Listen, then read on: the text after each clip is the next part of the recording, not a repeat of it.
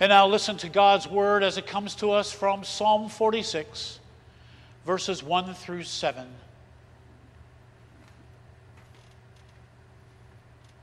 God is our refuge and strength, a very present help in trouble. Therefore we will not fear. Though the earth should change, though the mountains shake in the heart of the sea, though its waters roar and foam, though the mountains tremble with its tumult, there is a river whose streams make glad the city of God, the holy habitation of the Most High. God is in the midst of the city. It shall not be moved. God will help it when the morning dawns. The nations are in an uproar. The kingdoms totter. He utters his voice. The earth melts. The Lord of hosts is with us. The God of Jacob is our refuge. Amen. And from the gospel lesson this morning, as it comes to us from the Gospel of Mark, chapter eight, verses twenty-seven to thirty-eight. Listen for the word of God as it touches your hearts, your minds, and your very souls. Jesus went on with his disciples to the villages of Caesarea Philippi. And on the way, he asked his disciples, "Who do people say that I am? Who do they say that I am?" And they answered him, "John the Baptist, others Elijah, and still others, well, one of the prophets." Jesus asked them, "But who do you say that I am?" Peter answered him, "You are the Messiah." And he sternly ordered them not to tell anyone about him. Then he began to teach them that the Son of Man must undergo great suffering and be rejected by the elders, the chief priests, and the scribes, and be killed, and after three days rise again. He said all this quite openly, and Peter, Peter took him aside and began to rebuke him. But turning and looking at his disciples, Jesus rebuked Peter and said, "Get behind me, Satan, for you are setting your mind not on divine things, but on human things." He called the crowd with his disciples and said to them, "If any want to become my followers, let them deny themselves and take up their cross and follow me. For those who want to save their life will lose it, and those who lose their life for my sake and for the sake of the gospel will save it. For what will it profit them to gain the whole world and forfeit their life? Indeed, Indeed, what can they give in return for their life? Those who are ashamed of me and of my words in this adulterous and sinful generation, of them the Son of Man will also be ashamed when he comes in the glory of his Father with the holy angels." This is the word of God for the people of God. Thanks be to God. Let us pray. May the words of my mouth and the meditations of all of our hearts be acceptable in your sight, our rock and our redeemer. Amen. Just a few verses before we read this morning in Mark's text, Mark's, Mark pronounced some of the opinions of who Jesus is that the folks heard. And, and, and those that were associated with Herod. People had only heard of Jesus by reputation. Herod himself adopted the incorrect uh, opinion that, that we know, that what we know is furthest from the truth. Jesus is John the Baptist returned. Uh, now, now Jesus asked the disciples what the common opinion of who he is. They repeat the, repeat the views that are already listed in the previous episode: John the Baptist, Elijah, one of the prophets. Jesus then puts the same question to those disciples. And Peter replies, the Messiah. This confession is the first correct human statement about Jesus' identity in the gospel. The shouted confessions of the demons that Jesus had to silence are now replaced by human witness. The term Messiah or Christ or Christos in the Greek was used as a Christological confession of Jesus' identity by Mark's community. Mark reflects early Christian confessions that treat Messiah as an indication of the unique role that Jesus played in salvation history. The silence command that concludes this episode applies explicitly to the confession that Jesus is the Messiah. There is an assumption that the, the point of the command when it relates to that title, that Christological title, is to acknowledge the gap between the pre-Easter Jesus and the risen Lord. The crucified and risen Jesus is the only one who can be designated Lord and Messiah.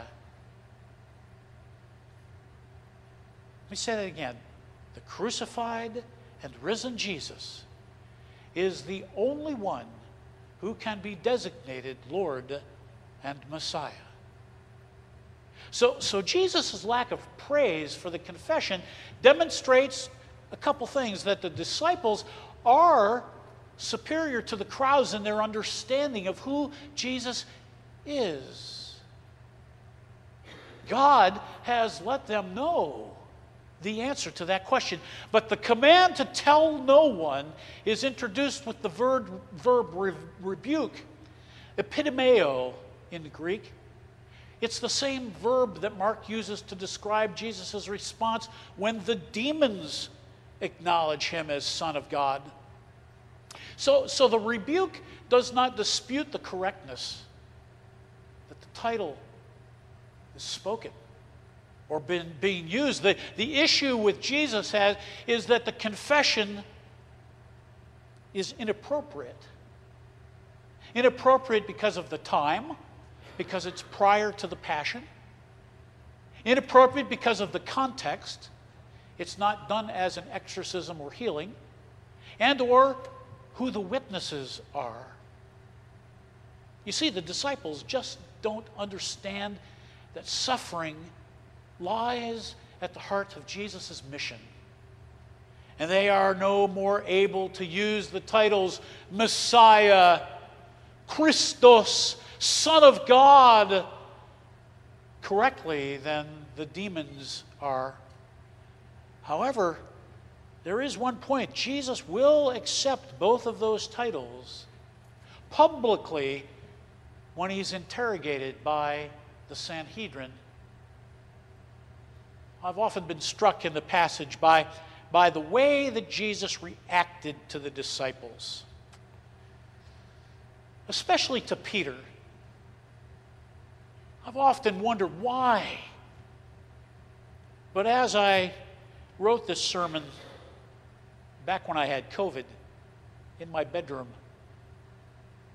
I began to think about this a little bit more carefully, a little, a little bit more closely, and, and, and it, it, I came to the conclusion it really separates Christianity from other religions. You see, Christianity is not a religion of ethics. Ethics don't save us. Sure, sure, ethics is an outpouring and a result of our faith and of the one that we follow, but it is not our faith. Christianity, as the name points to, or as Luther would claim, our faith drives to Christ. I believe this to be a profound statement, in that we can claim this Jesus to be the Son of God, Messiah, God incarnate. That's the very point. Like I've said numerous times before, it's the very foundation of our belief structure. You can follow all the tenets of faith.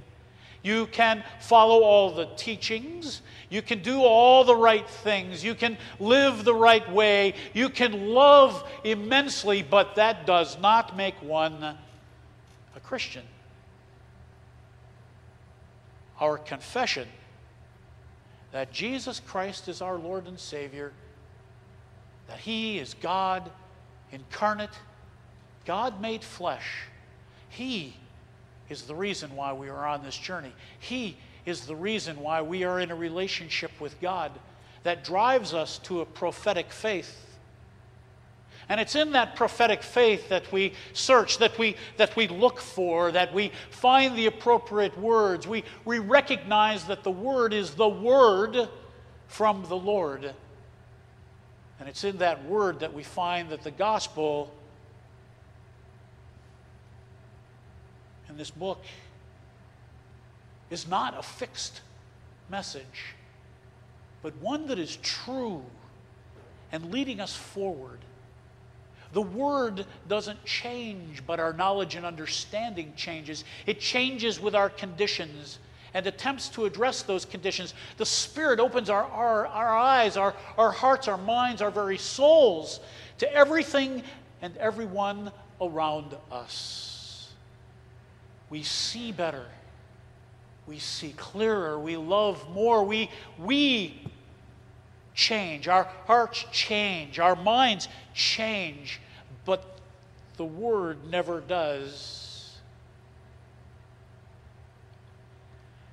I think back to September eleventh and the day of that tragedy. I, re I remember on the twenty-first floor at Mellon Bank building. I, I remember the fearful sight of fighter jets crisscrossing over the Mellon Bank building and Liberty Place one and two.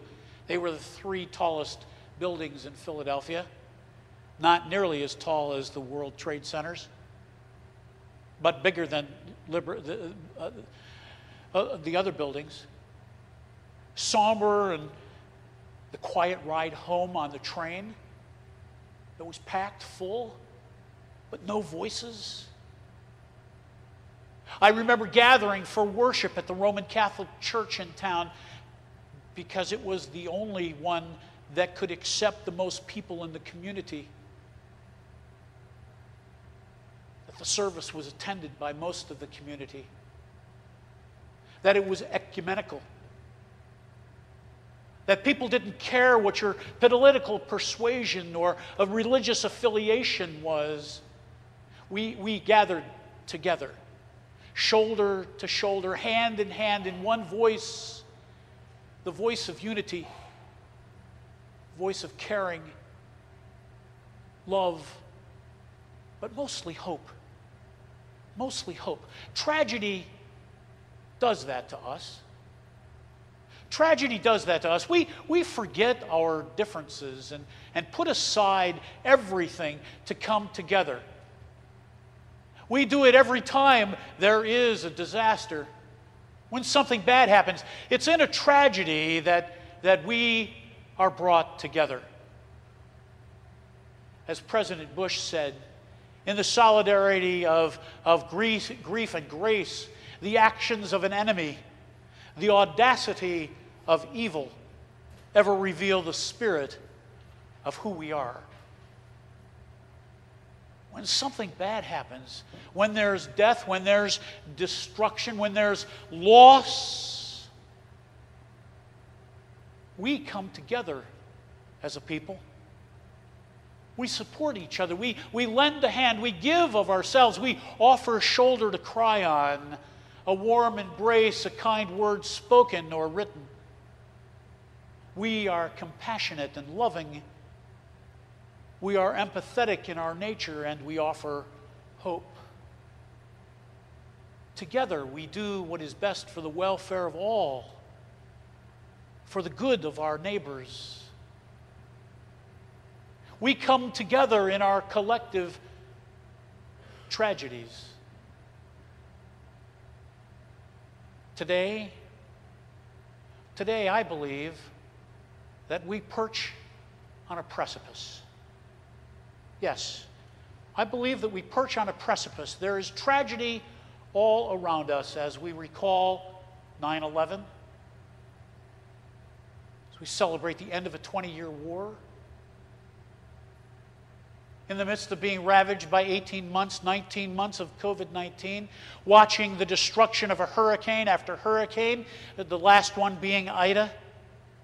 Millions suffering from wildfires out west and the impact of drought throughout this world. Millions suffering from flooding on the, just on the East Coast. Millions suffering from hunger and loss. We gaze from the precipice. And you and I must choose if, how, if and how we are going to come together, or if we're going to continue that chirping thing that we do, or that disdain that we have for them, even our hatred of each other, for whatever reason it might be. Friends, friends, unfortunately, we are at our best when we are in the midst of tragedy. The refiner's fire will either consume us or we will come out of this better than we are.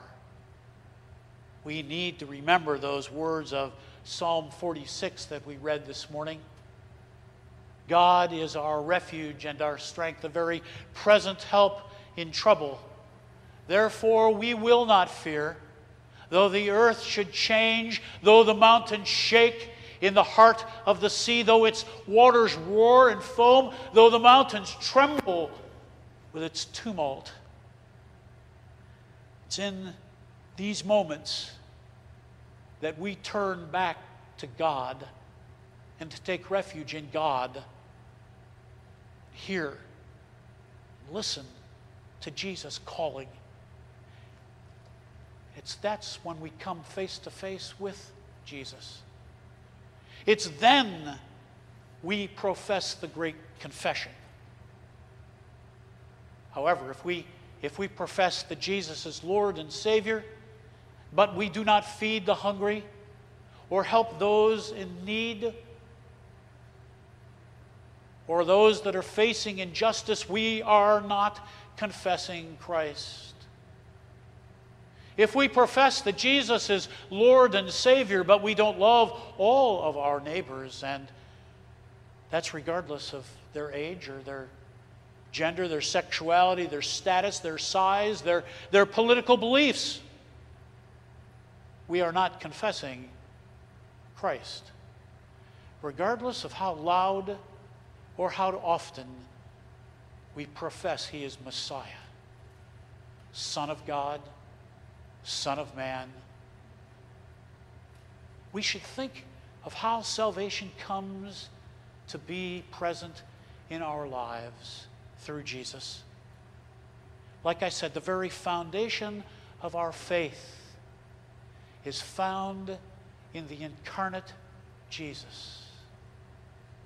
Jesus confronts us with the necessity of suffering, and most people react exactly like Peter. The necessity of suffering is not simply a pious desire to imitate Jesus. Much of what is truly worthwhile can be accomplished only by those who are willing to trust Jesus and His words that suffering belongs to God's plan. For God knows we come together, together in that suffering. And we must resist the evil that tries to tear us apart and distract us. It does. Jesus sets out the challenge for us to think as God does, not as human beings normally do. It's in that messianic secret, the first one that we read this morning, eight, in Mark eight thirty-one and nine thirty-one and ten thirty-two, warns us that there's a cost to following the one that we call Jesus. and it is the only way that we come to know God and God's love for us. Yes, God's love for us. That is why I close each Sunday service, each Sunday morning service with John three sixteen, Deuteronomy six five, and Leviticus nineteen eighteen. For God so loved the world that he gave his only begotten Son, that whosoever believes in him should not perish, but have everlasting life. And that same Son reminded us to love the Lord God with all our hearts, mind, soul, and strength, and our neighbors as ourselves. I believe, I believe with my whole heart, those words to be the very essence and credo of who we are and what we are to believe. And then, and only then, we, we know how we are to live and to love. Amen. Hello, this is Pastor Ken Goodrich, and I'm humbled that you took the time to listen to this podcast. I pray that the Holy Spirit moves you to ministry, and that if you don't have a church home, that you are able to find one. Please feel free to tune in on Tuesdays at ten a.m. and Wednesdays at twelve twenty p.m. for our Bible studies, on Thursdays at ten a.m. for our Learning Center courses, and of course on Sunday mornings at ten thirty a.m. for our worship. Just go to f p c l c dot org to see all our various programs and events. Thanks again, and God bless you and keep you safe. May God embrace you and keep you in his countenance. Peace.